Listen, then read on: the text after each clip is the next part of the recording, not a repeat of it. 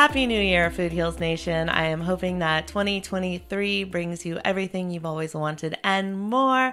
And of course, I'm wishing you very good health.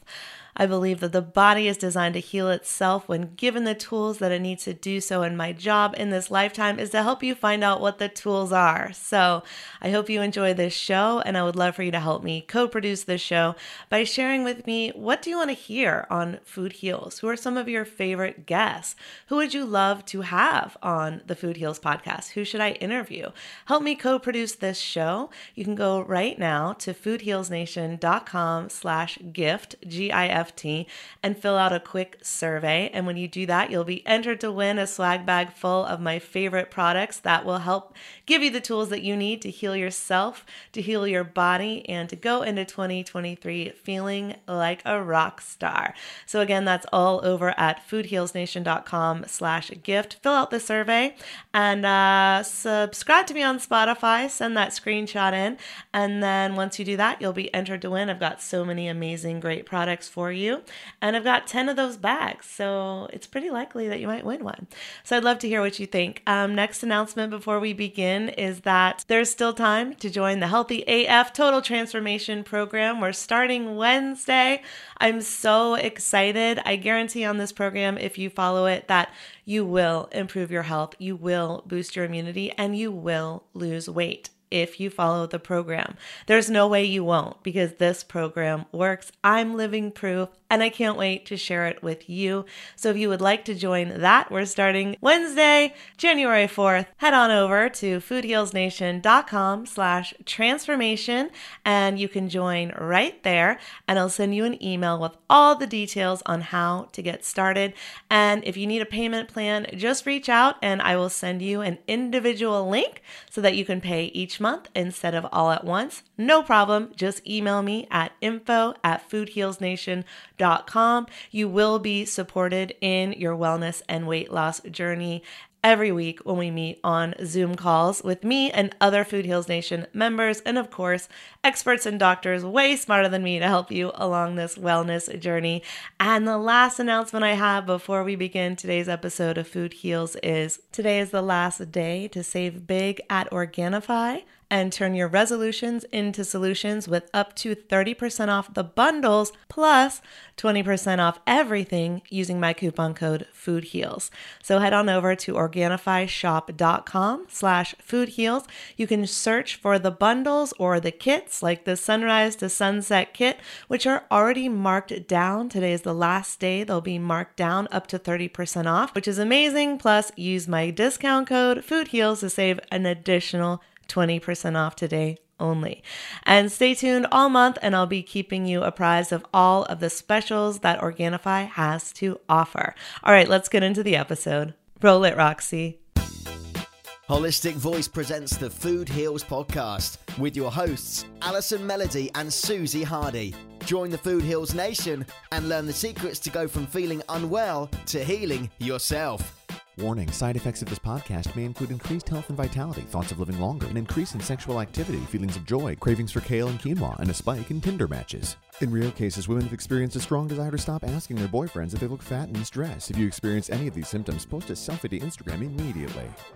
All right, welcome, Food Heals Nation. Thanks for joining me. I'm Allison Melody. Today's episode is the episode to listen to if you or a loved one is suffering from diabetes. So, current medical wisdom actually advises that anyone suffering from diabetes or pre-diabetes should eat a low carb, high fat diet. But today's guests, Dr. Neal Barnard, Cyrus Khambatta, and Robby Barbaro, rely on a century of research to show that that advice is actually misguided. While that type of diet may improve short term blood glucose control, this diet also increases the long term risks of chronic diseases like cancer, high blood pressure, high cholesterol, chronic kidney disease, and fatty liver disease. So, no, let's do it right. Let's do it different. The revolutionary solution is to eat a low fat, plant based, whole food diet. This is the most powerful way to reverse insulin resistance in all types of diabetes type 1, type 1.5, type 2 prediabetes, and gestational diabetes. So get ready to take notes. First up, Chef Leslie Durso and I are talking to Dr. Neal Barnard, who is author of Dr. Neal Barnard's program for reversing diabetes, the scientifically proven system for reversing diabetes without drugs. In this interview, he shares why he got into preventative medicine and diabetes research and the cutting edge solutions to reversing it naturally with a plant based diet. Then Susie and I sat down with Cyrus Khambatta, PhD, and Robby Barbaro, MPH, authors of Mastering Diabetes The Revolutionary Method to Reverse Insulin Resistance Permanently. And they're here to discuss their step by step plan that has been proven to reverse insulin resistance, which is the root cause of blood glucose variability, while also improving the overall health and maximizing life expectancy of patients. And they're here because they've been through it, they've done it, and now they want to help you do it too. Roll it, Roxy. The Food Heals Podcast starts now. I run a group here called the Physicians Committee for Responsible Medicine. It's based in Washington, but we've got members all over the place. And what we do is we promote what I'm going to say is preventive medicine, but that what that really means is food and especially plant based diets. We also do research studies. So people who have diabetes or high cholesterol come in, we change their diets and we record the results in major journals. And we also uh, have a clinic. It's called the Barnard Medical Center. So for people who need primary care, they, we provide that. But nobody leaves without us talking to them about what they eat, because for many people, that's number one with regard to their health. And we also have a whole department that deals with alternatives to the use of animals in research. So th- those are all the things that we do. And, and I have to confess that every single thing that I do is exactly the opposite of kind of what I thought I was doing when I was a kid. I grew up in North Dakota and it, you know it was cattle country and that was sort of all i knew about. But now i'm encouraging people to leave the cattle away and leave them off their plate and eat asparagus instead. So let's talk about how kid a rancher's son in fargo north dakota. What made you want to become a doctor? What made you want to go into plant-based nutrition world? Well, it was not exactly logically planned, I have to say. the best things in life are not. well, you know, it's, it's funny because nowadays what we're doing is we're doing diabetes research. And I think in the research world, that's what we're known for is that we showed that with a plant based diet, diabetes can sometimes just be reversed and go away. And and yet, what happened to me, my dad was in the cattle business. He did not like the cattle business very much, and he left it. And he then went to medical school and he became the diabetes expert for Fargo and all of eastern North Dakota and western Minnesota. Wow. Uh, yes. Uh, so he was the doctor at the Fargo Clinic. And I never once heard him say that anybody's diabetes ever got better. You know, he never got, came back home and threw his bag down and said, you know, I cured somebody of their diabetes. It like never happened. And I really thought there was nothing more dull and boring than diabetes. But for me, no, I mean, I mean it. It was, it was like nothing was ever going to get better. It was just a losing battle. So what I was interested in, I was interested in the human mind and how, why people do what they do and, and so forth. So I went to medical school with the idea I was going to be a psychiatrist and understand humanity. And I did that. However, the year before I started, medical school, I had a job at a hospital in Minneapolis and I was the autopsy assistant. And so when the person would die in the hospital, the pathologist would examine the body and show me everything. And on one particular day, we had a man who died in the hospital of a massive heart attack, probably from eating hospital food, but that's another story. So anyway, so he here was this dead man, person, and so he cut a big chunk of ribs off the front of the chest so he could examine the heart and set the ribs on the table and he, and he would give me this detailed explanation. Here are the coronary arteries. They're called coronary arteries because they crown the heart.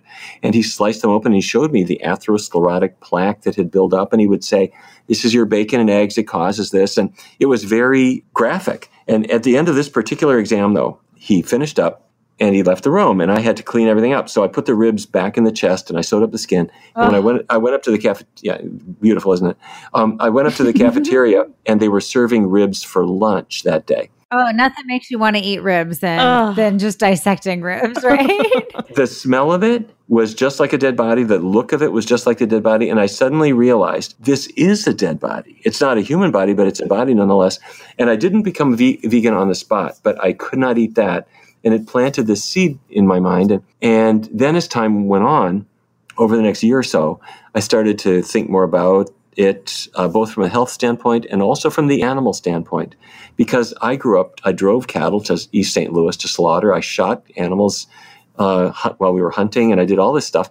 And I started to just rethink all of this. And when I got to medical school at the George Washington University here in DC, one day they had dog lab where you were supposed to experiment on dogs and kill them. And I just said, I, I just refused to do it. I said, no way, I'm not going to do it. And even though it was a required, for you. even though it was a required lab, I didn't do it. And anyway, the point I'm making is, time went on, I started to think a about the health aspects of what we're doing and the need to promote preventive medicine. But I also thought that compassion, whether it's for human beings or for animals or whatever, compassion must be the foundation of what we do in medicine. And so that means we must do our research ethically. If a patient has a disease that is related to food, you can't just throw medications at them and say good luck. We've got to really deal with these things in serious, responsible ways. So I set up this group with the worst possible name, the Physicians Committee for Responsible Medicine, which nobody can remember. But we've grown a lot, and I think we're doing uh, some pretty good work right now. Compassion as the foundation of medicine. I love that so much. So well said. That's what medicine used to be. Now, even though I said, you know, I didn't want to follow in my father's footsteps, my dad made house calls. He would go out to people's houses if, if they needed help. And, and if you look at what's happened to medicine now, doctors put walls between themselves and their patients. I mean, our number was listed in the book. People could call. You know, nowadays they don't want to be bothered, and they they forget that if you're a doctor, it's you're in a partnership with your patient to help them as much as you can. And so, with regard to food, the patient who comes in with a high cholesterol level, they don't have a Lipitor deficiency that you have to make up for by giving them a prescription for a statin drug. They got that from eating spam and Velveeta. And so you, you've got to talk with them about the cause of their disease. And the same is true with diabetes or hypertension. These are things that have their roots in food. And not only does the doctor have a responsibility to talk with the patient about food and to help them and to be a really good coach for them, but when they do, the patients are thrilled because instead of being just a funnel for throwing in medications, um, they are, are an active participant in their own recovery and that's what we see our patients at the barnard medical center they just really they work with the doctors and they get healthy Yeah. together And why is it that, you know, doctors are not schooled in nutrition? And if you go to medical school, you get little to no nutrition training. So how did you get your nutrition training? How did you, you know, get into this so that you could provide that education? Well at first yeah what you said is exactly right. You get a little bit of nutrition training but for example they'll say vitamin c. It's in um, citrus fruit. And if you don't get it you could have scurvy um, which is a disease that you just read about in history books that english sailors got scurvy. And you know you'll, you're never going to see a patient with scurvy as long as your career may be. So they, they really don't touch on what's important. For me i started after i had started the physicians committee there was a foundation that was dealing with diabetes research and they were tired of being asked to give out grants for rat experiments and mouse experiments. They said we want to really get more to the core of this. And i said well you need to focus on nutrition. And so i started working with them on that on that. And just in the course of all these things you just start to learn more and more of the importance of it. And then uh, in 2003 nih gave us a grant to do what i think was a really pivotal pivotal study where we looked at the effect of a vegan diet on type 2 diabetes and that's when i first saw my first patient where the diabetes just flat out disappeared in a patient and i was just stunned that that would happen because i wasn't prepared for that you know in medical school that doesn't happen Yeah. And what you had seen as a kid. right yeah i never heard of it now we see it all the time which is such an amazing thing. Thank goodness that type 2 diabetes is not a, a death sentence that it once was. Oh, it, it is so empowering for the patients, for the doctors, for their families to realize there are things that you can do about it. But food changes are front and center. And a lot of people get it wrong. They think, understandably, they think diabetes means there's too much sugar in my blood, which is true. So they think, well, I got this from eating sugar, or I got this from eating bread, which releases sugar into my blood. But the truth of it is that those are just symptoms of diabetes. The cause of diabetes is that the cells of the body can't take in sugar normally. Nor- normally, your muscle cells pull the sugar out of your blood and they use that sugar like fuel to power your movements. Your brain takes in sugar to power your thoughts. Your liver takes in sugar. But in diabetes, the sugar can't get into the cells. And that's because you had a ham sandwich for lunch with mayonnaise and Velveeta on it, or you ate fried chicken. We eat fatty foods. The fat gets into the cells and stops the cells from being able to, to function very well. So they can no longer pull the sugar out of the blood. So that's our approach to diabetes is to get the fat out of the cells. And the way to do that is to get the fat out of the diet. Okay, let's go into this. Thank you so much for clarifying that. So, right now, there's always a new fad diet, whether, okay, we're all vegan here, so we can talk about veganism all day, but there's like high carb, low carb, keto, all of these things, high fat. Like, can you talk about that? Like, what are the studies showing us? What is the research showing us? What is the science showing us about the diet to heal chronic disease? Sure. Well, I mentioned that the NIH funded us to do a, a test of what at the time was a radically different diet approach.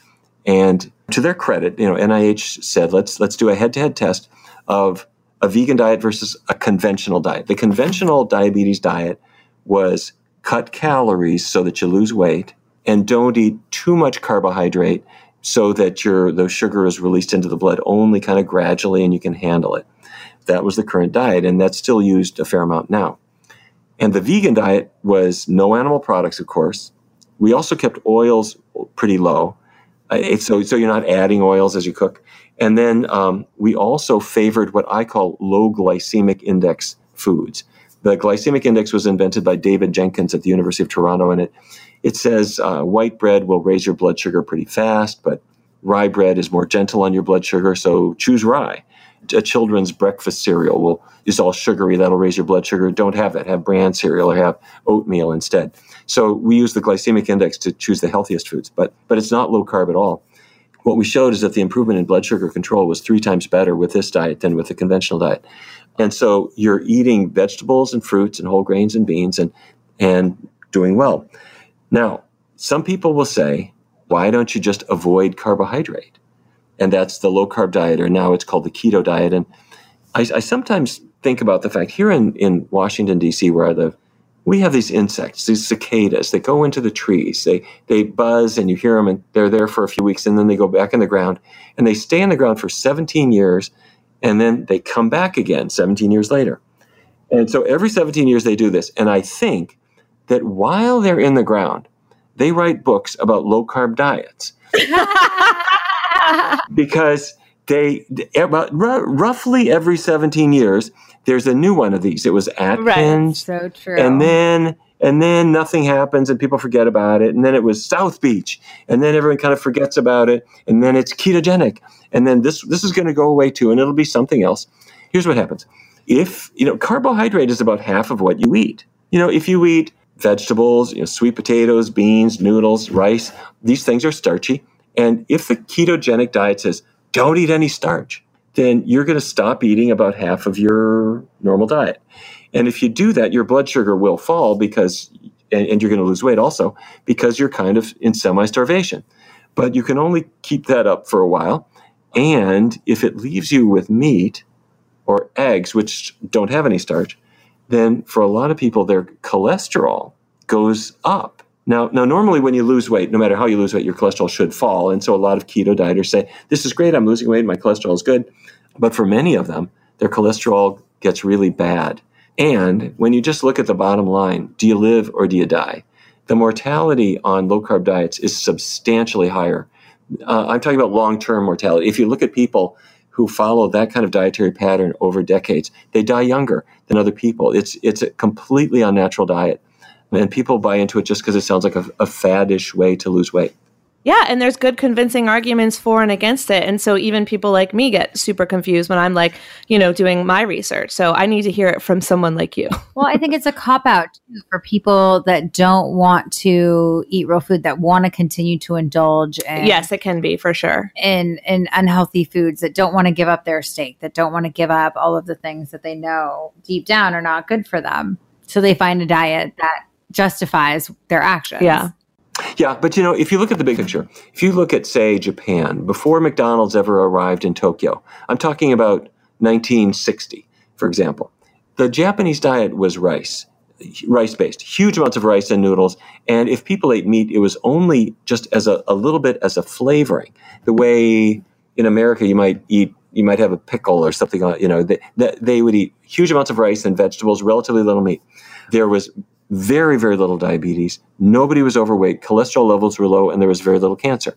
Um, as soon as the meat based diet started to displace the rice and rice started to fall, all these problems got worse. More heart disease, more cancer, more diabetes, more weight problems. Uh, interestingly enough, more depression, more acne. And so Western health problems started to invade. And when they were on a high carbohydrate, healthy plant-based diet, they did so much better. But of course, the, you know, the other big thing now is paleo. It's starting to fade a little bit, but paleo is just what you said. It's it's it's kind of a romantic notion that you know if I eat this way, maybe you'll put me on the cover of Men's Health. The, the whole idea being, you know, you're going to be you're going to eat like a hunter gatherer.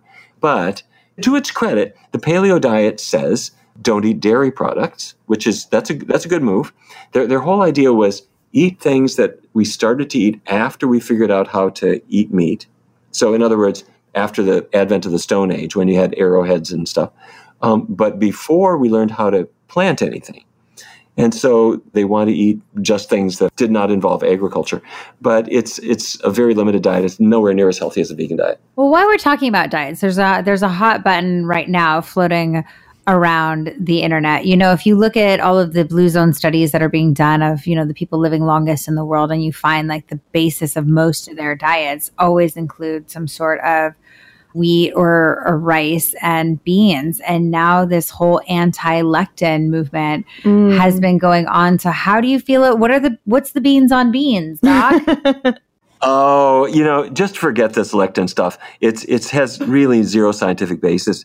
I mean, it, it's not even really worth talking about. I have to tell you um, that you you'll get the occasional fad book about it, and that, and that's what it is. This will die out. And the re- the reason I say that is there have been so many studies on beans and the health effects of beans, and they're always positive. Cholesterol levels fall. They're very low glycemic index. No, the lectin thing is really not worth worrying about. And they're a great, cheap, inexpensive way to get plant protein delivered yeah. to you. For sure. And not just protein, because, I mean, you're not going to be low on protein whether you eat beans or not. You're going to get plenty of protein on a plant based diet. But beans have, they do have protein. They have healthy complex carbohydrates. They have um, iron. They've got calcium. They've got a little trace of omega 3. They, they don't have a good lobby group. So I need to cheerlead for my friend the beans, but they're a good, healthy food. I know. I feel like beans need the PR person that did kale a couple years ago. you know? Yeah, you know, that's true. I don't know who that was. Nobody had a better PR than kale. I mean, that came out of nowhere. That is true. That was an obscure green that my grandma used to make me eat when I was a kid that I couldn't stand. And now, I mean, it's unbelievable what happened with that. Now item, it's as trendy so. as quinoa. I know. We need we need that PR agent. Yeah, that's an interesting thing. You said I don't know why that happened. And I have to tell you that in North Dakota nobody eats kale. But when I first had it, I went I not yet. Well, they not probably yet. eat it now because I went years and years ago. I had some steamed kale with some Bragg amino acids. You know, you know this stuff. Do you know what I'm talking about? It's, it's like it's like soy sauce. So they sell it right next to mm-hmm. soy. Yes. I love Bragg. We're very familiar. it's it's literally my soy. I don't use soy sauce. I only use the Bragg's liquid aminos. You could put it on a brick and it would taste great. When people put green vegetables and put a little Bragg on top, or a little bit of lemon juice, or a little bit of seasoned vinegar, this is like or a des- little bit of garlic, or a little a bit, of garlic. Of garlic. Yeah, exactly. It's like dessert. It's so great. And when I was a kid, I never ate broccoli or spinach or any of those things, and now I love them. I eat them for breakfast. It's it's such healthy food. Yes, yes. Eat your greens for breakfast. That's what I always say. Yeah, that's a good point because otherwise people are eating bacon and eggs and act- ending up like the cadaver on your table. Uh, you, you said it, I have to say. But happily, that is changing, and there are more and more people turning to a healthier diet. What is your favorite oil to cook with? I know we're supposed to do low oils, but if we're going to do an oil, what are we going to do? I mean, I love pesto. Vegetable broth. Vegetable broth. Well, that doesn't make a very good pesto. That makes soup. All right. Now, here, here's what we do. Let's say you have a fair amount of weight you want to lose, or if you've got diabetes, you want to get better. Let me talk just to those folks who really have a health issue they're trying to tackle. for, for those folks, you want to have no animal products, but you also want to learn the non oil cooking techniques. So, what that means is if you've got some vegetables, you should be steaming them or baking them. You don't have to fry them in grease. And if you've got, say, a, a recipe that says saute your mushrooms and onions or something like that in oil, you could saute them in vegetable broth. You could saute them in wine. You can even saute them on a dry pan. It's amazing. Um, if you're adding a little oil, just do a little whiff of Pam or something like that, but nothing, nothing much. Now, let's say you are a healthy person who's skinny and you don't have diabetes for you, I wouldn't be adding oils, but the fattier foods like avocado or walnuts or almonds are things that, that you can have in your diet, and they give you that the slightly fattier taste that you might like. Um, but if a person's got a lot of weight to lose, I take those out too.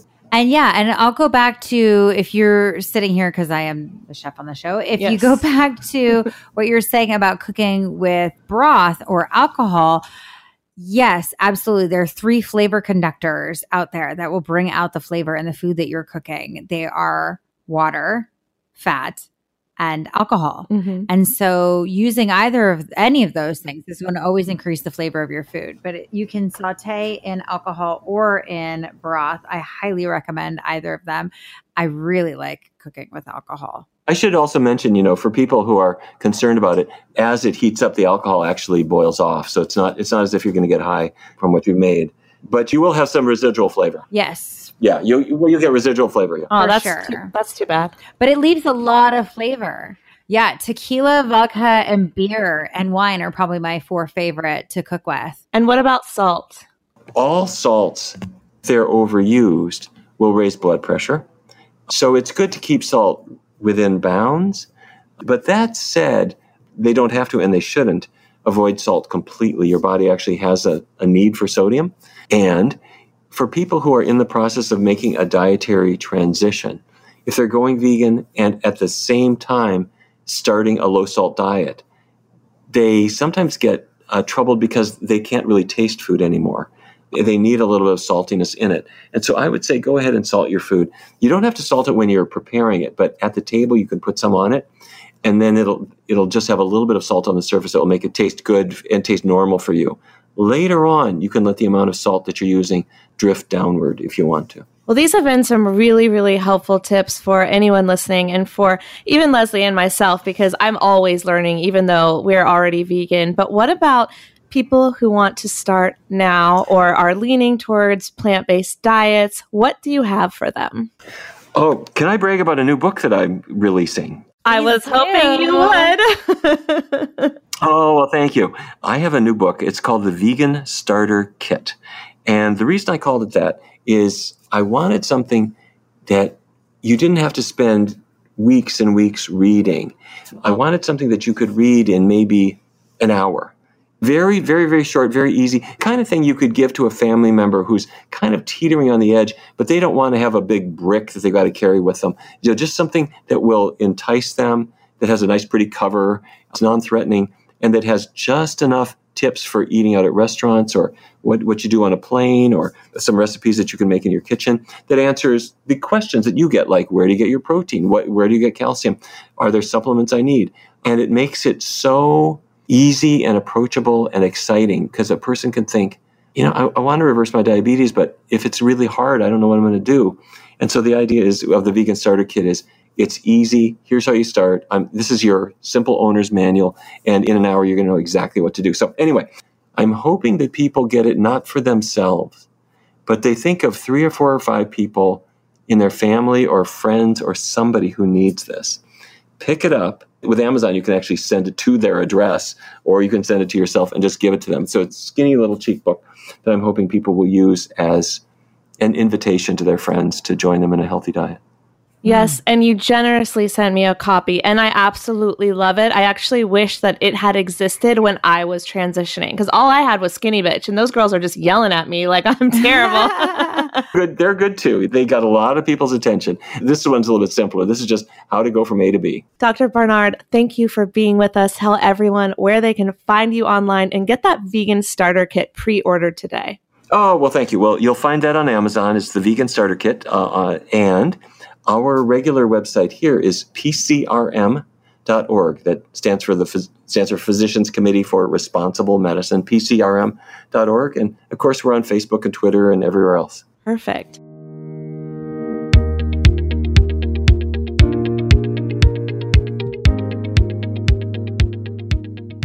All right, Food Heals Nation, I'm here hanging out with Tina Anderson, the founder of Just Thrive, which is probiotics, but also so much more. So, Tina, can you tell us what is a spore based probiotic and why is it different from other probiotics out there on the market? Yeah, that's a great question, Allison. Um, a spore based probiotic is a completely different category of probiotics. So, the majority of probiotics on the market are comprised of lactobacillus and bifidobacterium.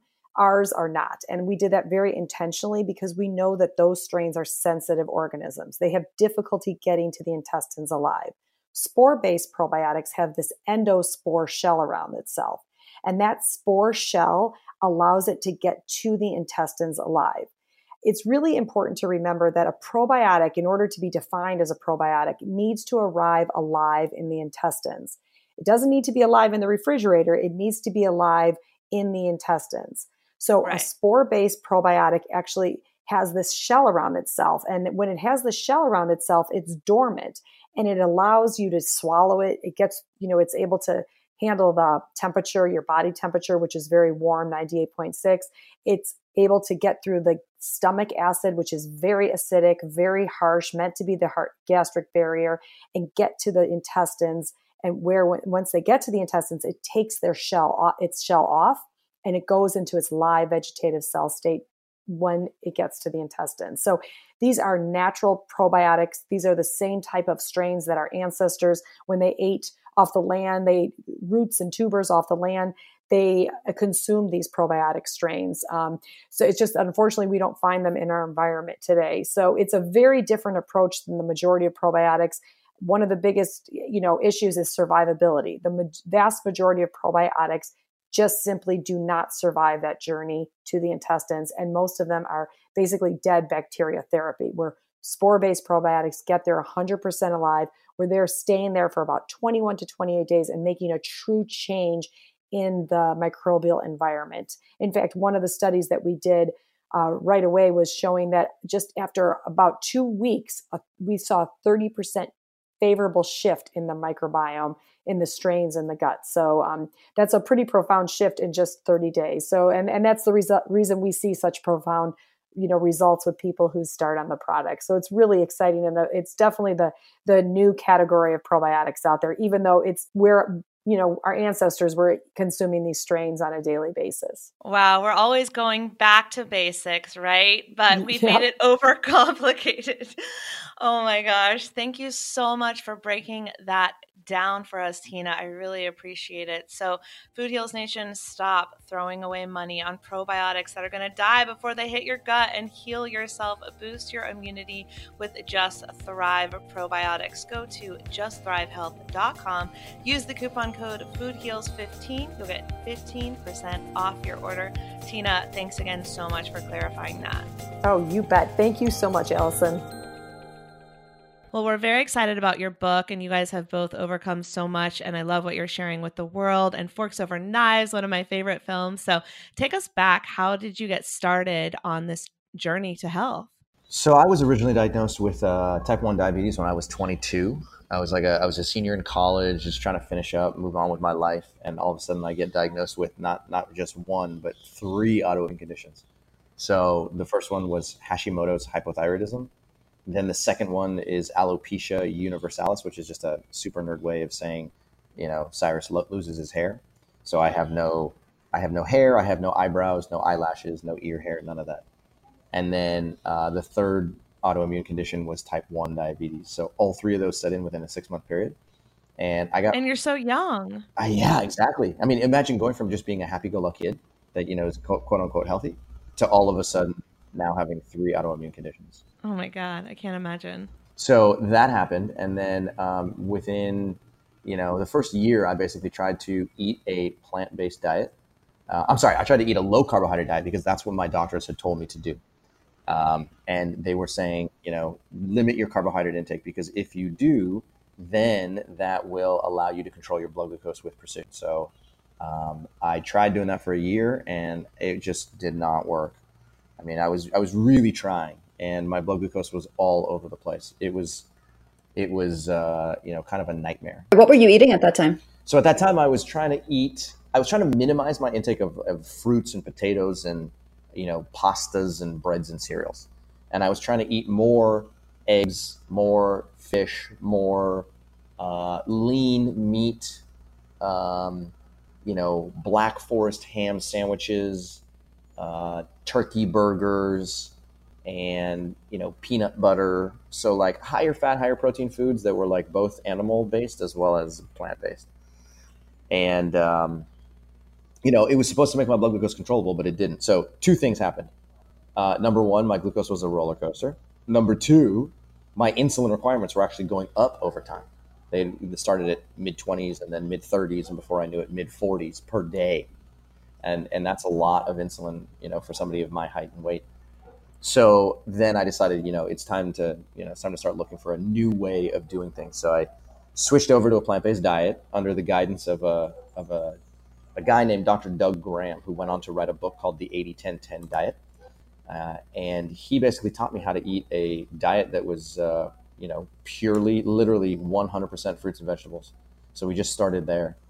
And I was nervous that my blood glucose was going to go through the roof because, you know, man with type 1 diabetes starts to eat a significant amount of carbohydrate.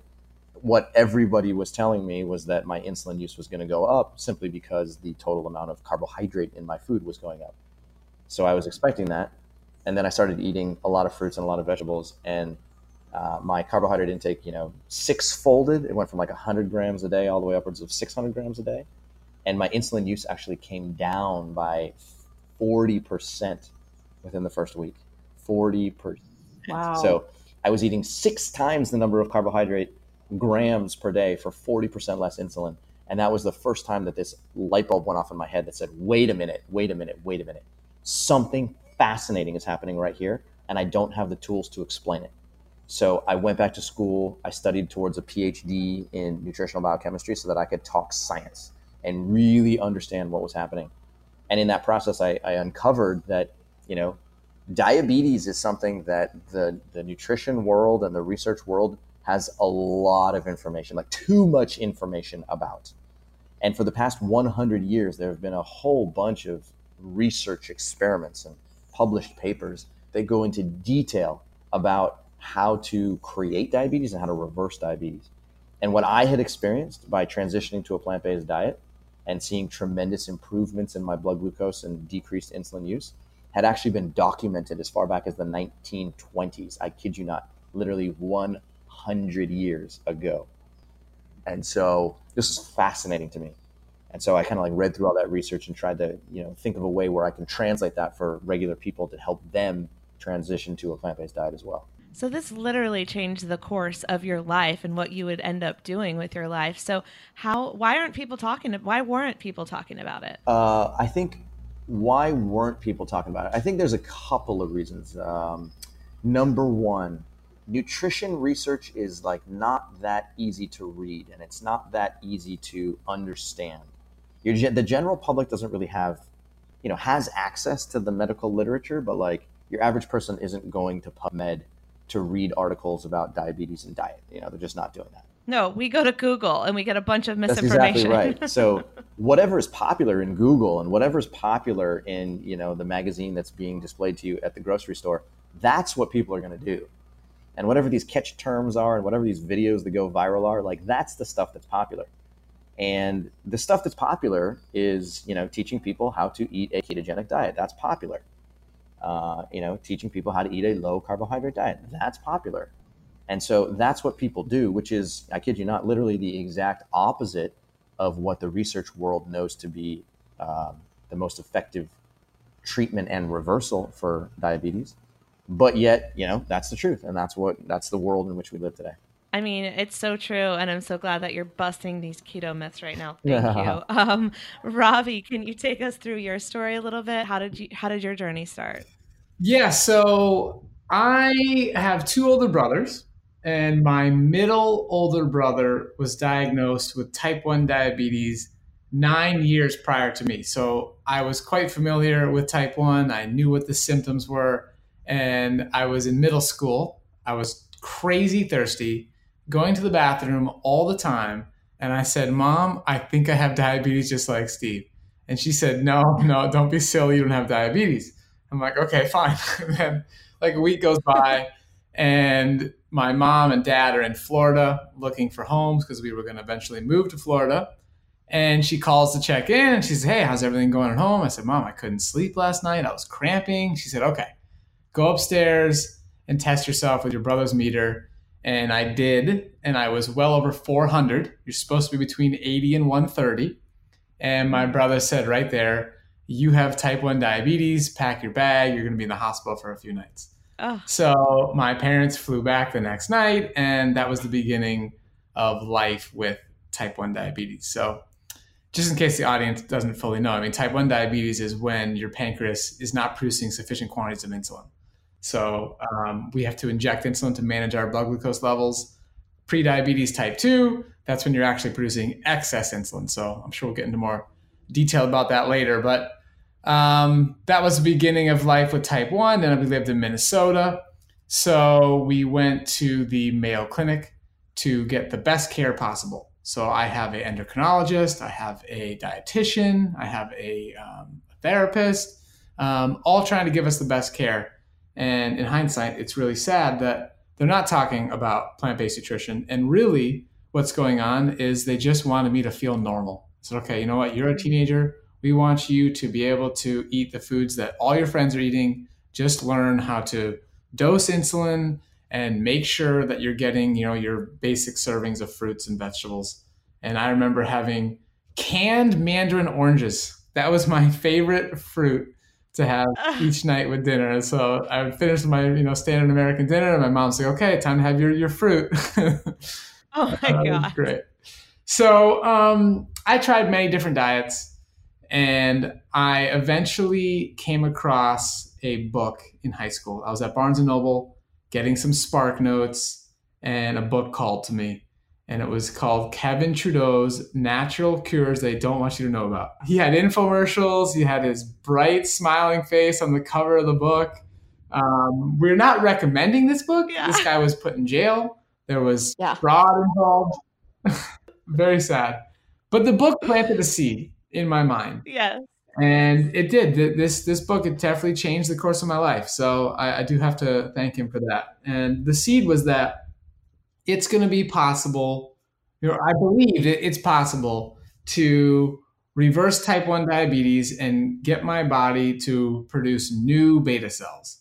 That is the mindset. It seems very simple, but unfortunately, it's in hindsight, it's not that simple. But it sent me down this path of like, you know what? I'm going to do whatever it takes to put my body in a state where it can heal itself. I want to be healthy so self healing can happen. Every night you go to bed, cells are dying, cells are getting re- regenerated. You know, stem cells are part of this process. It's like, let's just do anything and everything. So I ended up trying a bunch of different diets. I tried a Weston A. Price Foundation diet.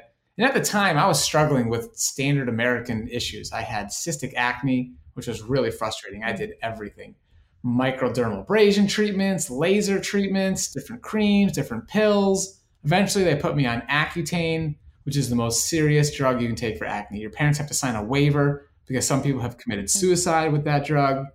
But I felt like I had no option at that point. I had plantar fasciitis as a competitive tennis player. That was frustrating. It's a painful condition in your feet. And I was wearing blue boots at night for some passive stretching. I had chronic allergies. I would take Nasonex and Claritin D and still get sick, and warts on my feet. Just some typical issues that people have when following a standard American diet. So you were a hot mess. Yeah, there we go, a hot mess. I like that. That's that is a great way to think about it. I've never. well, my heart, my heart goes out to you. You're describing all this stuff, and I'm like, oh, poor guy. Yeah, hot mess. So okay. good. Please continue. So I'm in high school, and I'm living in uh, Sarasota, Bradenton area of Florida, and I'm doing this Weston A. Price Foundation. So this is grass-fed beef you know, you're trying to eat clean breads like millet bread, stuff like that. Um, and they advocate for raw milk. So I would go to the local farmers market and buy milk for cats because you can't sell raw milk to humans. But hey, had to do what you had to do to follow the protocol. I didn't see any change in my diabetes health at this point.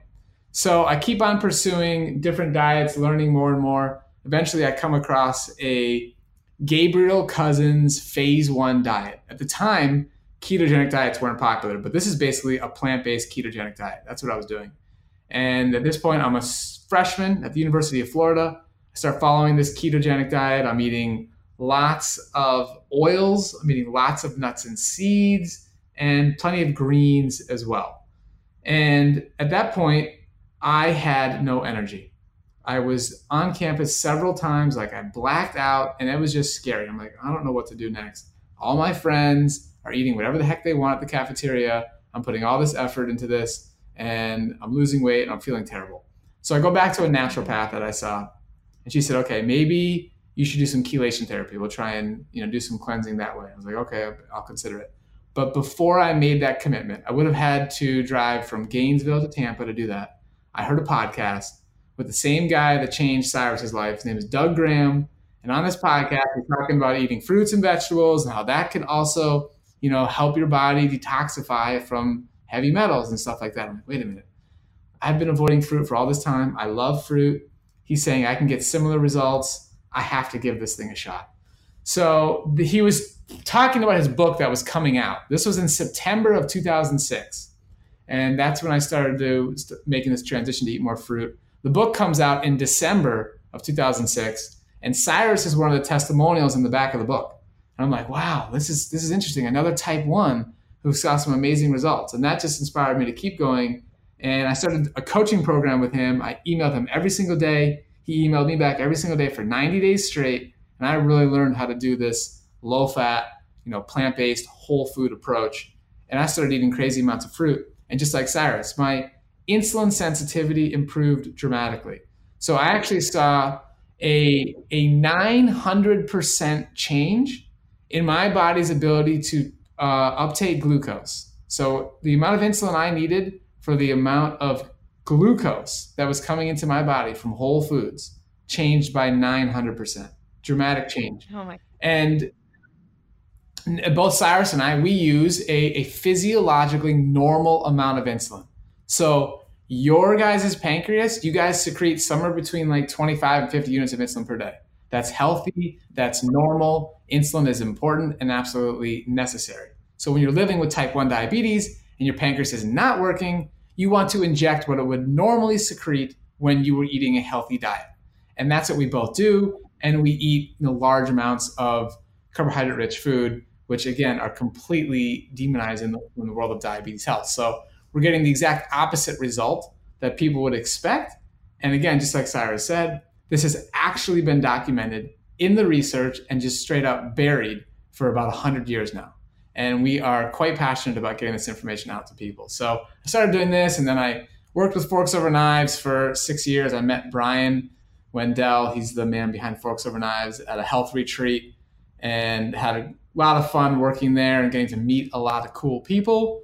And here we are now. Cyrus and I started mastering diabetes to really fulfill a niche here. If you, if you want to follow a, if you're living with any form of diabetes and you want to follow a plant based diet, there really wasn't a, a go to resource. And we've set out to create that with Mastering Diabetes, with with our website, um, with our social media, and uh, just really being a place where people can really understand that we know what they're going through and we know exactly how to help them. So that's what we do. I love that you guys are doing this. And I almost think Allie and I both believe your body can heal if you give it what it needs. And it's often that kind of tricky part of figuring out what it needs, especially when it was counterintuitive for you guys to be eating more carbohydrates when everyone was saying, no, no, no, that's bad.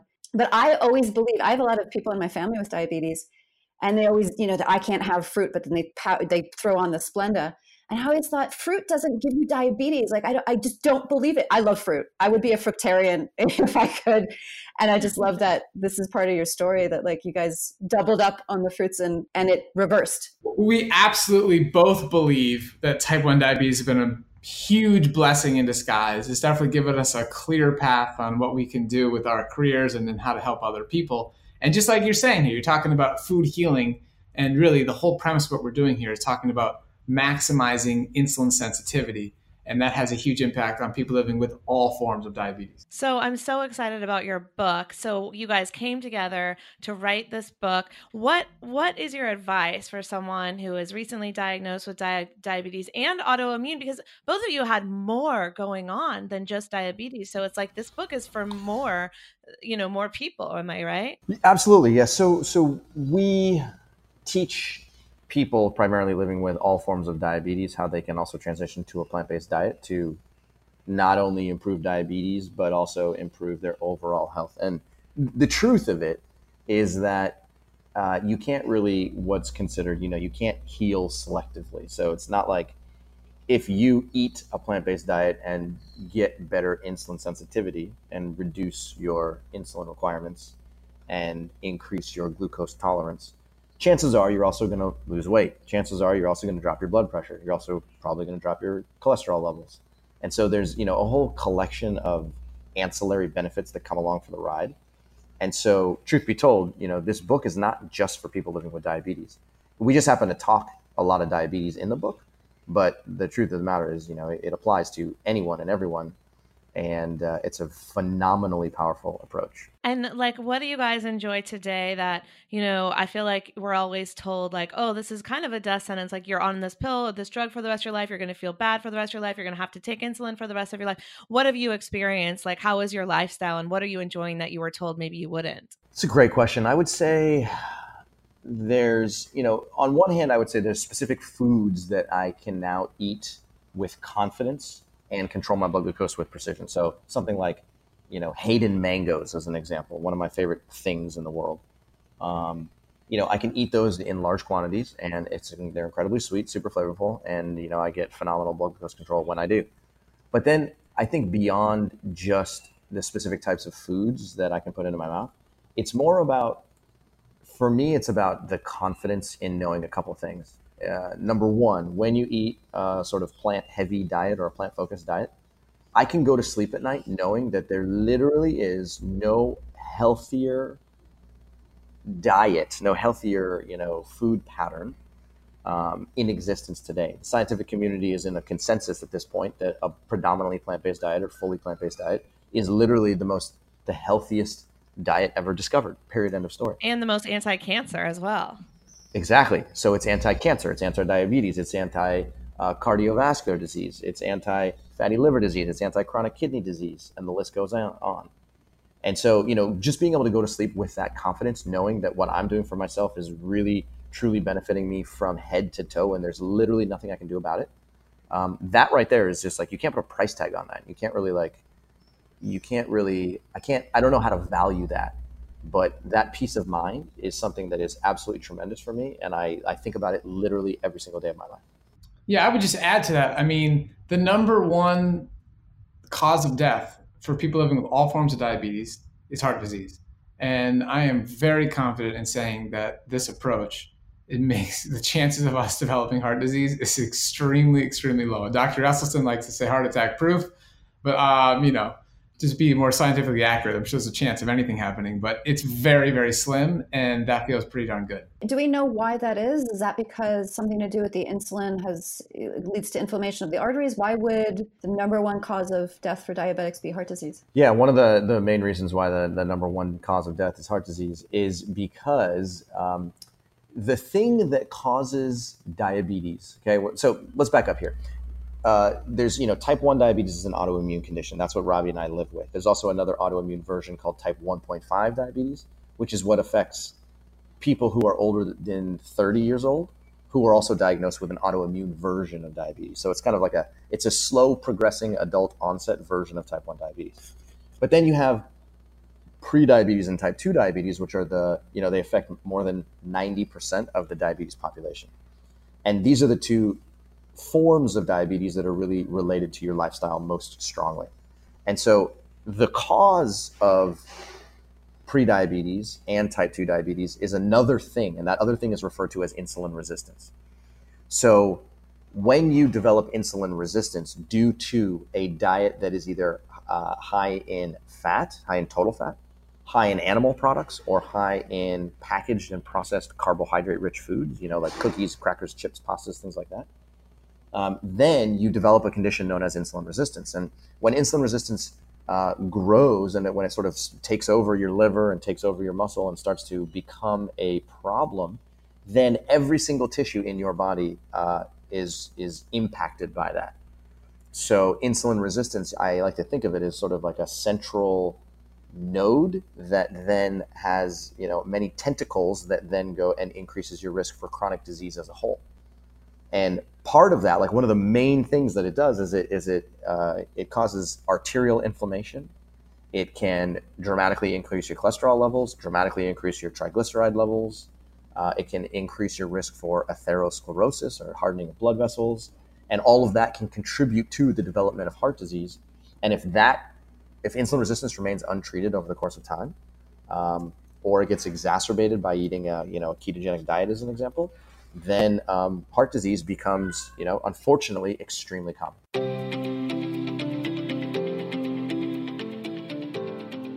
All right, Food Heals Nation, I'm here with May Stigler, CEO of Organifi, who's passionate about redefining personal well being, here to give us all the goods on where to get started when it comes to Organifi products, especially if we're new, we're just dipping our toes into wellness, into supplements.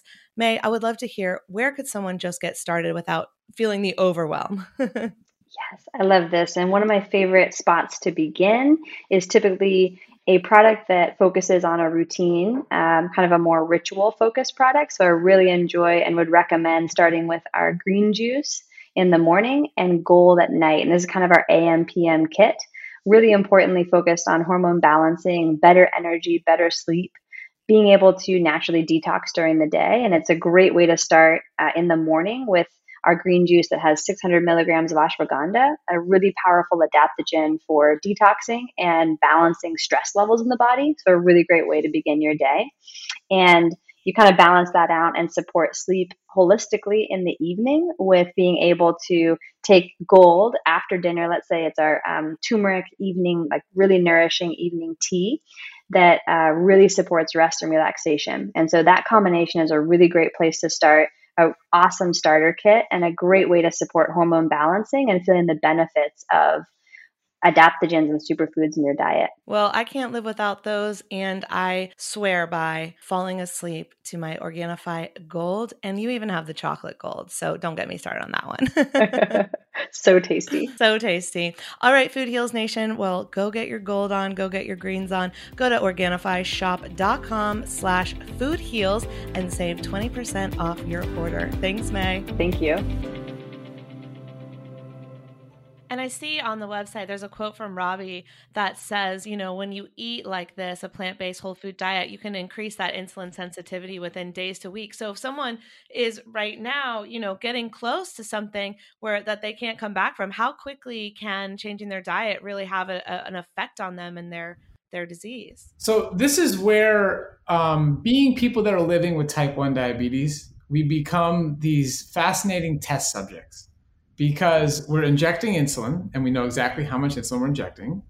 We count the amount of carbohydrate that we consume and we consistently manage our blood glucose levels. So some of us are wearing continuous glucose monitors where I get a new reading on my phone every five minutes. Tells me what my blood glucose levels um, are at. So these three pieces of data are absolutely fascinating and can allow us to easily measure objectively our insulin sensitivity on a meal by meal basis. When you guys eat a meal, you don't know how much insulin your pancreas is producing. You know, you could test your blood glucose, you could um, you could measure the carbohydrate content, but you just don't know what's being produced. We know I'm through C-peptide testing that we're producing none, and so whatever I'm injecting, that's all that's working. And so we have seen just an amazing turnaround in our own lives. So people following a low carbohydrate diet, there's published research where they'll eat 30 grams of carbohydrate per day and inject about an average of 30 units per day. So let's say one to one 24 hour insulin sensitivity, uh, carbohydrate to insulin ratio. Now, Cyrus and I will eat over 700 grams of carbohydrate per day and inject roughly 27 units of insulin. So that is a dramatic increase in total carbohydrate intake and actually less total insulin, which is mind blowing for most people. So The result can happen pretty quickly. So for those living with type one, um, you know, we'll see results within uh, you know a matter of days, and then in about three months, there's about a 10 to 60 percent reduction in total insulin use while increasing carbohydrate consumption. And those living with pre-diabetes and type 2 diabetes, um, depending on how big of a hole they've really dug for themselves, is going to depend on how quickly they're going to respond. But it's really can happen in really a matter of weeks, where people will see they've increased their consumption of potatoes and rice and beans and fruit and lots of vegetables, and their fasting blood glucose is dropping, and they're actually needing to reduce their medication use. So it can happen quite quickly. Do you know why? Is it because of you're not just eating carbs, but eating carbs with lots of fiber? Is it because you're getting antioxidants and minerals and nutrients? Yeah, so I want to tell you something. You're lucky that you have one of the most brilliant scientists on the phone call today, and Mr. Cyrus Khambatta is going to answer that question for you. Yay. Cyrus? Maybe he's muted. My bad. My bad. I was muted. I set up this delivery and then he just goes silent. Whoops. Sorry about that. It's never happened before. My question has stunned him into silence. It's okay. Well, I was trying to be all polite here by putting myself on mute, and then I didn't realize I, I was still on mute. Take take two. Cyrus? okay. So, this is actually one of the most uh, important questions that you could possibly ask because this is the question that we get asked the most, and it's also the question that most that confuses most people. And the truth is that when okay, we, let's go back to the very beginning and try and figure out what insulin resistance really is. Um, uh, what happens is that when you eat a diet that's, that's generally high in fat, whether that fat comes from avocados and nuts and seeds and olive oil, or whether that fat comes from chicken and red meat, white meat, fish, and uh, dairy products. Um, when you consume a significant amount of fat in your diet, that those fatty acids they come into your mouth, they end up traveling down your esophagus into your small intestine, and then they get absorbed into your blood. When they're in your blood, they basically are in circulation in these these molecules or these particles known as chylomicrons. Okay, don't remember that. These chylomicrons then distribute fatty acids to your fat tissue, your adipose tissue, and then also distributes to your muscle and liver. Now, a simple way to think about this is that if those fatty acids ended up only inside of your fat tissue, then diabetes may not exist as a condition. The problem occurs when fatty acids go into your adipose tissue where they belong, but then there's a spillover and, and fatty acids end up going into your muscle and into your liver. Now, the, the thing is, is that your muscle and liver do have a capacity to be able to store small amounts of uh, fatty acids when they are present in your diet. However, what happens is that when people eat a low carbohydrate or, or high fat diet, over the course of time, they're eating a significant amount of fat for breakfast and lunch and dinner, and breakfast and lunch and dinner, and over and over and over. And within a short period of time, your muscles and liver become overwhelmed and they end up accumulating too much fatty acids. And, and the lipid droplet inside of each of these cells in your muscle and liver begins growing and growing and growing and growing and growing. So at this point, cells in your liver and muscle, they say, okay, hold on a second. There's, there's a problem because we're, we're accumulating too much fatty acids. How do we block this stuff from coming in? So ideally, what they would do is they, in order to block fatty acids, they would they would just mount a defense against these blocked fatty acids and say, "Hey, listen, stop coming in. We're, we don't want you anymore." The problem is that the cellular mechanisms to block fatty acids from coming into the tissue are, are pretty weak, and so as a result of that, uh, these two tissues don't have an ability to necessarily block fatty acids directly. But what they can do is they can block insulin from communicating with the, the cell very well. And the reason they would want to do that is because if they can tell insulin to go away, then they can block another fuel, another energy source, which is glucose, from coming inside of the tissue. So that's what they do is they basically mount this this response called insulin resistance, where they become resistant to insulin.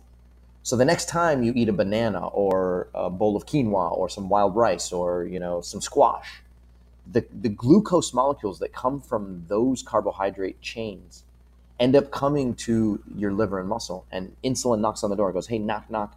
Do you want this glucose? I got some available for you. And the tissues respond by saying, No, no, no, no, no.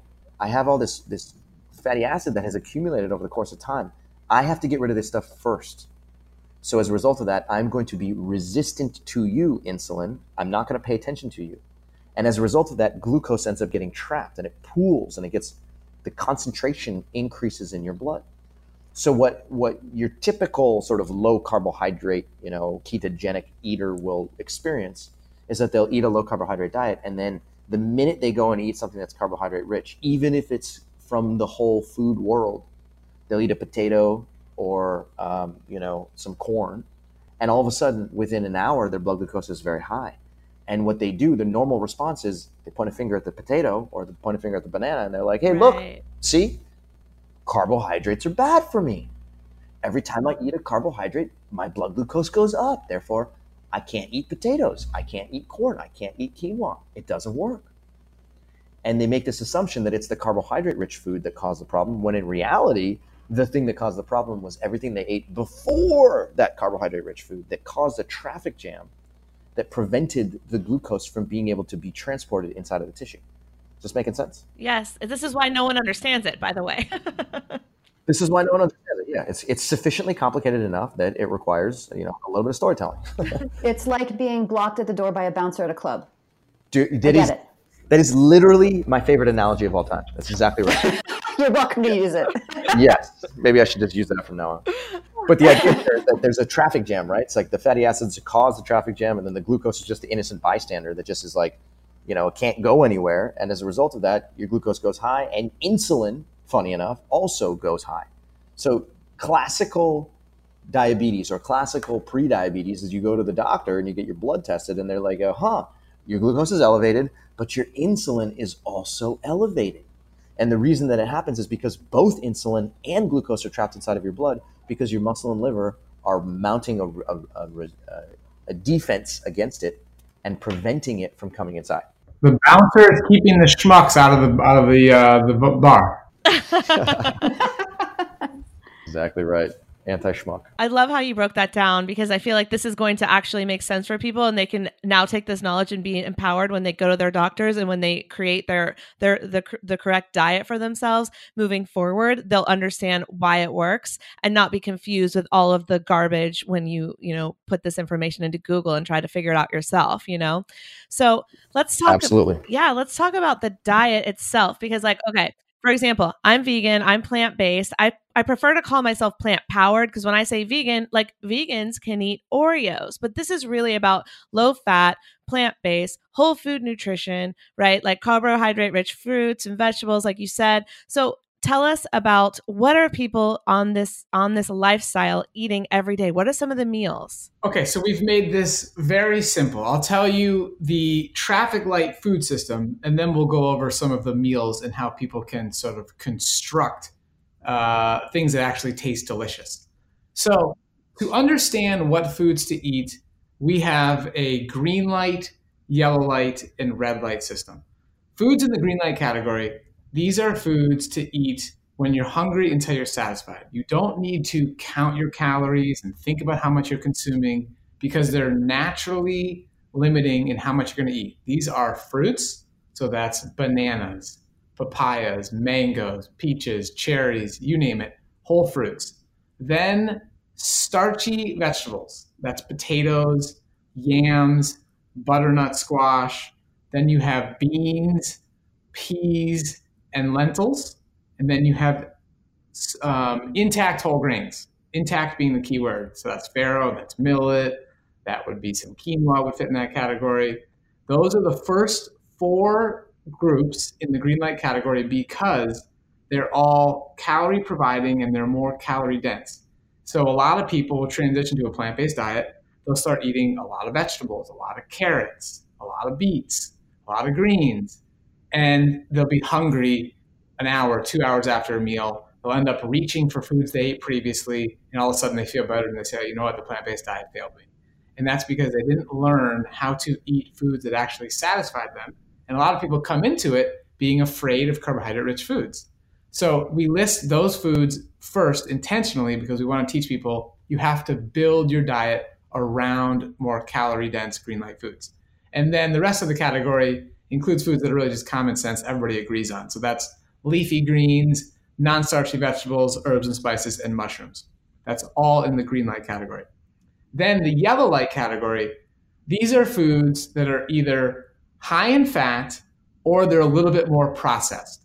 And we're not telling people to avoid them or not eat them at all. We're just saying be careful about how much you consume. So this includes avocados, nuts and seeds, olives, soy products, and coconut meat. Those will be all whole um, plant foods that are just higher in fat. So even soy products, edamame is the most whole intact form you can possibly eat of soy, but it's 40% of calories coming from fat. And that's easily going to cause the problem that Cyrus just described, even though it's a plant based food. So you got to be careful with those. And then we have foods like bread, you know, Ezekiel bread or maybe a really clean millet bread.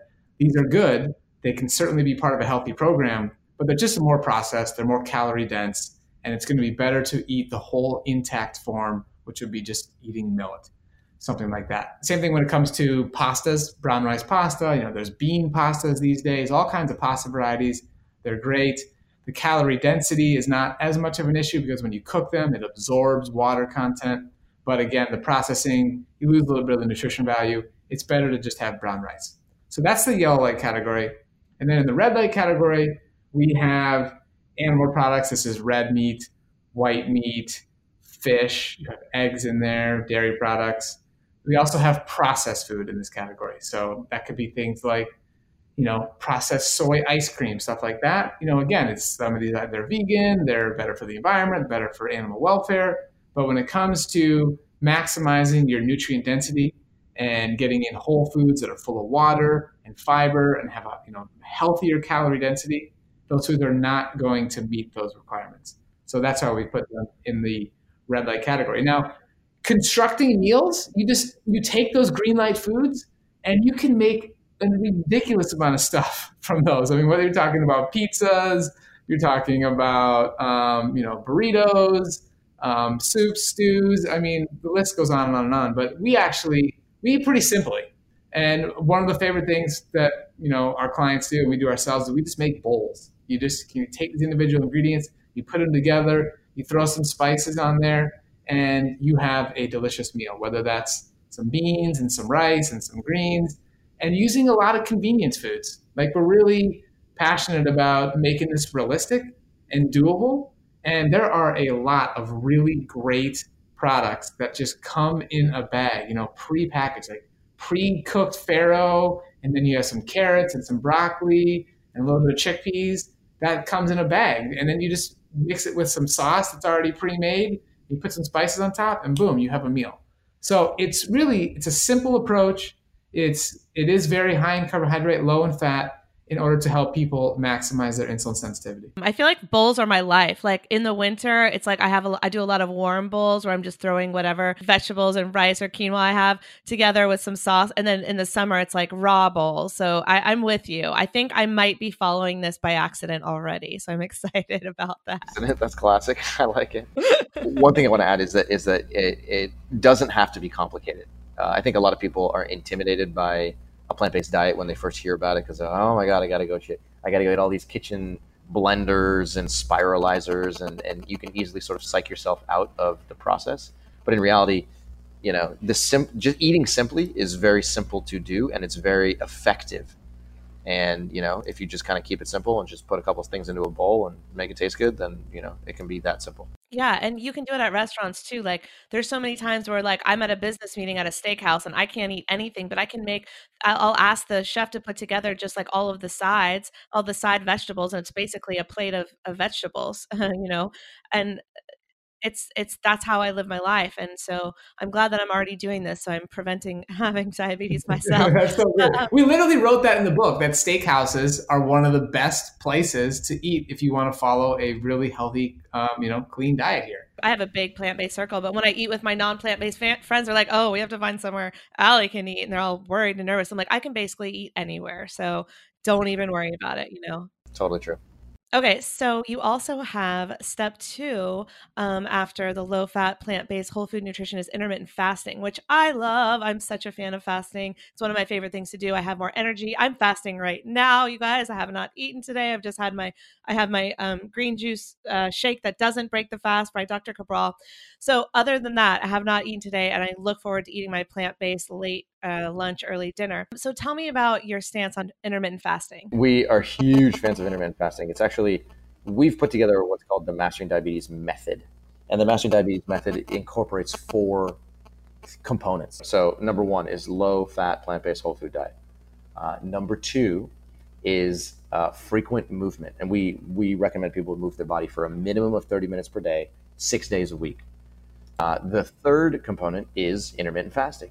And we teach people how to perform intermittent fasts, whether they want to do it, you know, once per week for 24 hours, or whether they want to do it 16 hours a day, every single day. Some people choose to do it 18 hours per day, but uh, intermittent fasting is the third component. And then the fourth component is uh, documentation. And we have a very specific system for documenting your blood glucose values, your insulin use, your medication use, and the foods that you're eating so that you can learn and start to recognize patterns in and in what's the connection between the food that you're eating and the things that you're doing on a daily basis and how you are feeling. And so when you put all four of these components into play, then you're sort of doing the method and the method is extremely powerful. Now, intermittent fasting, you know, just like you're saying, I think a lot of people get intimidated by by the idea of performing an intermittent fast because it's daunting. You know, it's like, oh my god, I can't eat food. Wait, what? How come I can't eat food? I, I can't go 16 hours. I can't go 24 hours without eating food. But you tell us, like, how do you how did you get started in it and and what allows you to be able to do it and do it frequently for me. Yeah. Um, I think uh, I first I got into juice fasting, and so that was I was constantly putting nutrition in with juice and not eating, and so it was giving my body a break from digestion. And people don't realize how much energy the body takes to digest food, and so when we're eating large meals or eating frequently or eating snacking all day, our body is constantly putting energy towards digestion rather than healing or giving us energy for the next you know step in our day, the next task we need to do, whether it's work or movement or exercise or you know your job. And so when I discovered intermittent fasting was a thing, I had gone from a doctor who had said, You have low blood sugar, you need to eat healthy snacks all day long. And guess what? I was not feeling better. I was feeling worse. And I think for me, and I can only speak for myself because I think intermittent fasting works well for a lot of people and some people don't do as well on it. But for me, I was like, oh, if I don't have to eat and think about food for long periods of time, just like when I was juicing, I get to focus on all the other things that I want to get done in my day or that I want to enjoy. And so it really, for me, made decision fatigue going away, thinking, what healthy thing do I have to stuff in my mouth right now to get onto my next thing? And then also, like the mental clarity that came with juice fasting, I also experienced with intermittent fasting. So so the longer I go without food and I'm I'm able to focus on all the other things whether it's working out, whether it's getting the work done that I want to do, whether it's a creative endeavor that I want to experience experiment with that day. I feel this mental clarity and I also feel higher energy when I don't eat for long periods of time. Um, and I do have greens that I take throughout the day to make sure that I am getting nutrition during that time. So for me, it's been life changing, but I know for others, they haven't liked it so much. So I can't speak for everyone. For sure, for sure. I, I do hear that a lot from people where they say, you know, the thought of doing an intermittent fast was intimidating, but then once I got into it, once I did it two, three, four, five times, I actually realized that I was just telling myself a story in my head. And, you know, not only does it just become easier mentally and physically, but the results are astounding.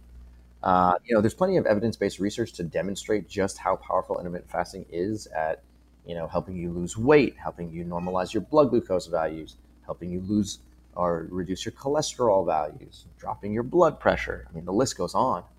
And I think once people just kind of like develop the habit then it just becomes a normal part of life and it's really not a big deal at all. Do you think there might also be like a phase of acclimation or time period of acclimation? Because I, you know, I think the first fast I ever did was the the master cleanse, right? And I got so hangry on it that I didn't last a day. Over time, I've done um, just like Ali, slowly over time, like I've done more juice fasts where my body sort of acclimated and I still was hungry, but I could deal with it and I could put it off, and it wasn't it wasn't such an extreme. Do you think that that could possibly be true? For sure.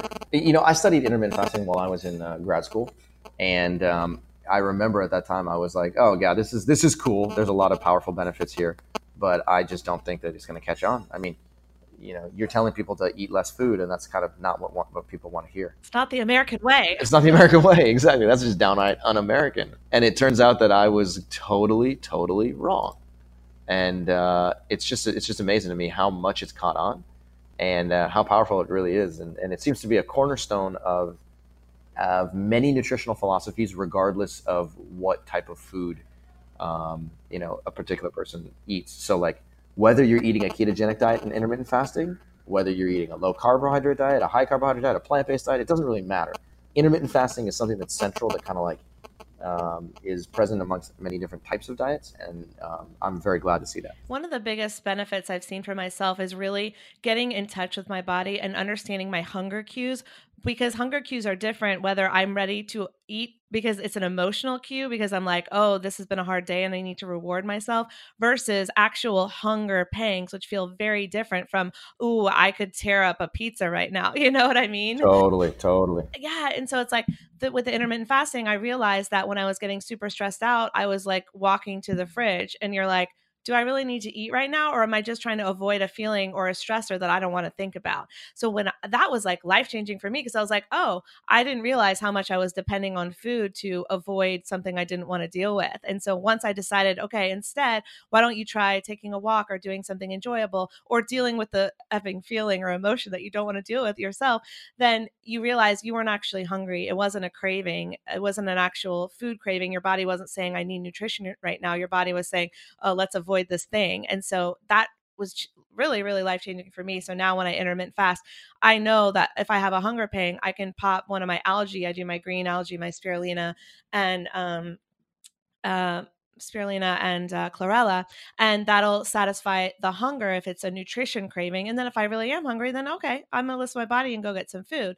Um, but if I'm sitting at home all day, which I work from home, and I'm not being, I'm not out, out and about all day, I can survive on almost nothing and be more productive. And if I am out and about, let's say I'm at a conference or doing something more energetic, I don't do the intermittent fasting because I do feel I need the food for fuel.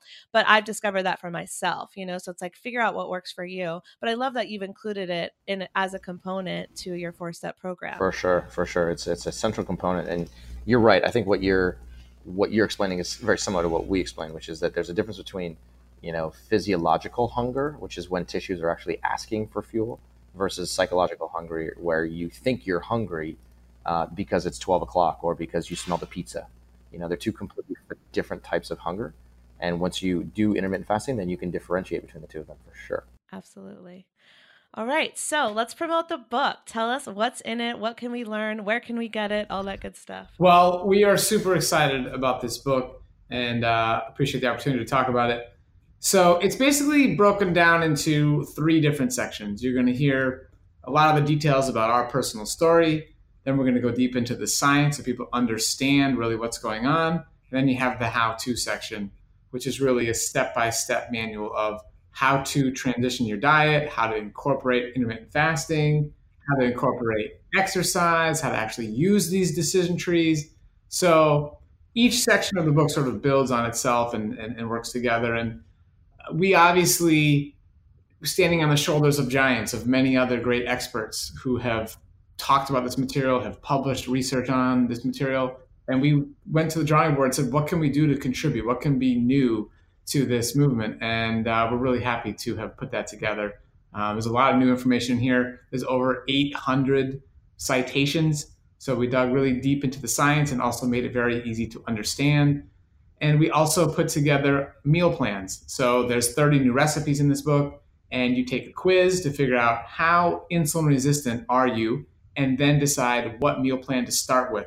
So we want people to not only get you know the great long-term result here, but as you're transitioning, you want to avoid, you know, excess high blood glucose readings. You just want to avoid that. And you can manipulate that. You can control that based on eating certain meals. And that's what we have put into this book. And um, there's also a lot of testimonials interspersed. So no matter what form of diabetes you're living with, you're going to find somebody that you can relate to that's really been through a similar journey. And um, people can buy the book anywhere books are sold. So obviously Amazon, Barnes and Noble. You can get it at Target. You can get it at Walmart. We both read the audiobook and we added in some of our own little extras to the audiobook. So that's going to be on Audible. And you can grab that. You can get it on Kindle, um, Apple Books. I would say that already. It's everywhere. And it's uh, also available for international uh, listeners. So there's a website called Book Depository and they actually sell the book at a discount. It's still 10% off the cover price, and they give you free worldwide shipping. I do not know how they stay in business, but it does exist. So you can get the book no matter where you live in the world.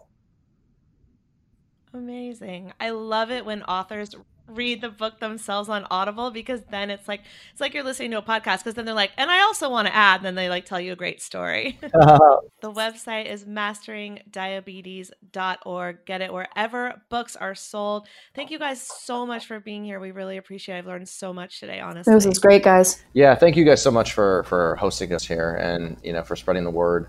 Um, you know, your podcast is called Food Heals, and like I the the that single idea that food is a substitute for pharmaceutical medication, that food is truly a medicine, is something that I, I hope people really are starting to understand if they don't already fundamentally understand it. So, you guys are doing a phenomenal job of getting the word out, and I truly appreciate uh, all the hard work that you guys put into spreading the word. So keep it up. Thank you. Oh, thank you. Mic drop, everyone.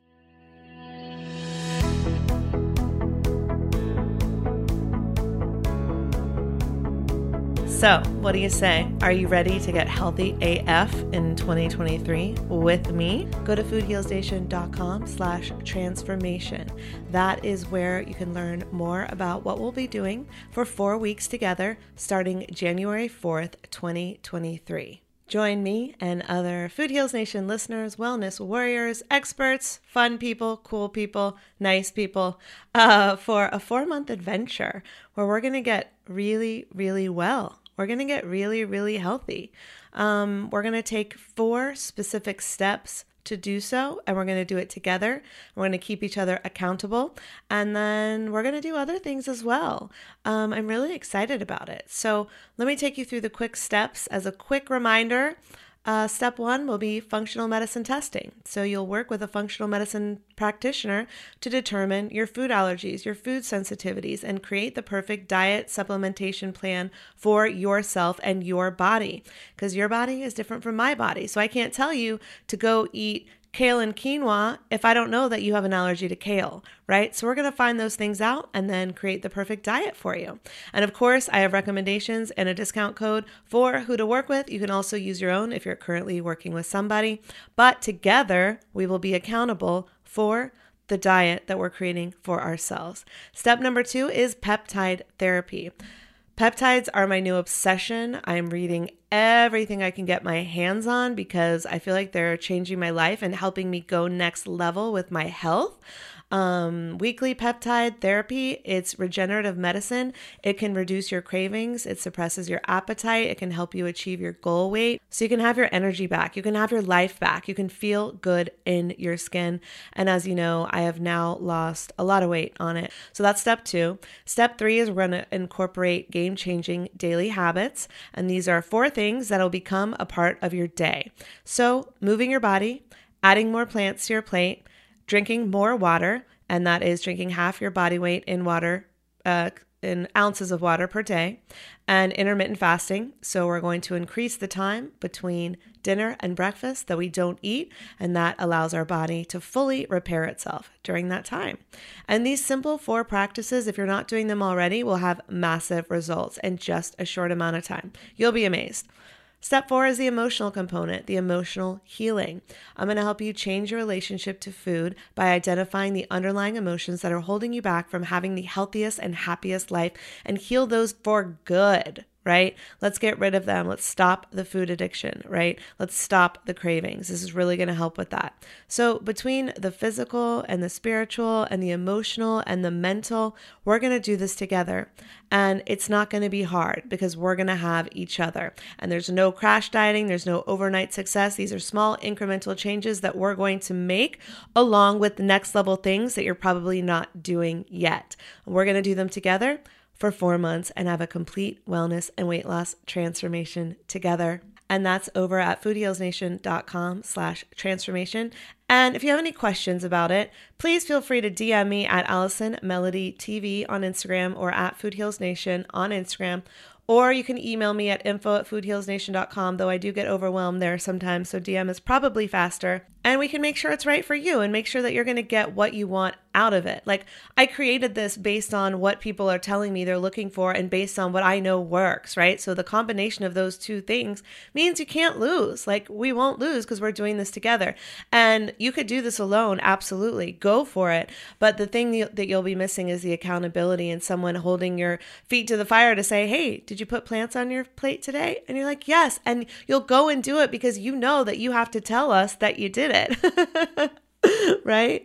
And so it's just the accountability point part of it is so amazing. Plus all the education from functional medicine practitioners. I've got experts coming in to talk about all kinds of things like intermittent fasting, like tapping, like saunas, like how to work out, how to create your own workouts, how to do the things that you want to be able to do on your own, but you're maybe not doing on your own, that's what we're going to go through. And everything's going to be laid out for you. Super simple recipes if you need them. Your diet is going to be based on the functional medicine test that you get back. So, what you're going to do is you're going to take your existing diet, you're going to add more plants to your plate, and then you're going to take out anything that you have food allergies to or food sensitivities to. And then we're going to add in more and more nutrition until your diet is totally optimized. But we'll do it slowly. If you're like, Ali, I eat um, sugar and dairy every day and I can't go cold turkey. No problem. You're not going cold turkey. We'll do it slowly but surely.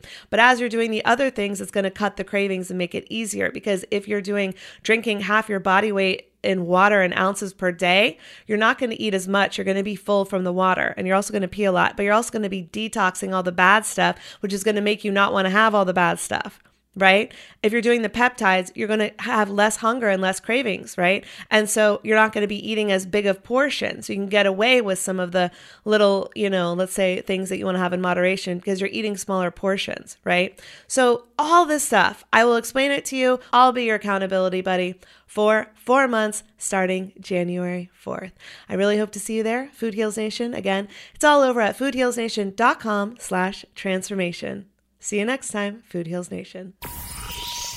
These statements have not been evaluated by the Food and Drug Administration. This podcast is not intended to diagnose, treat, cure, or prevent any disease. Side effects of this podcast may include increased health and vitality, thoughts of living longer, developing a more positive outlook on life. In rare cases, people have experienced a strong desire to actually start using their $39.99 a month gym membership. If you experience any of these symptoms, Snapchat your trainer immediately.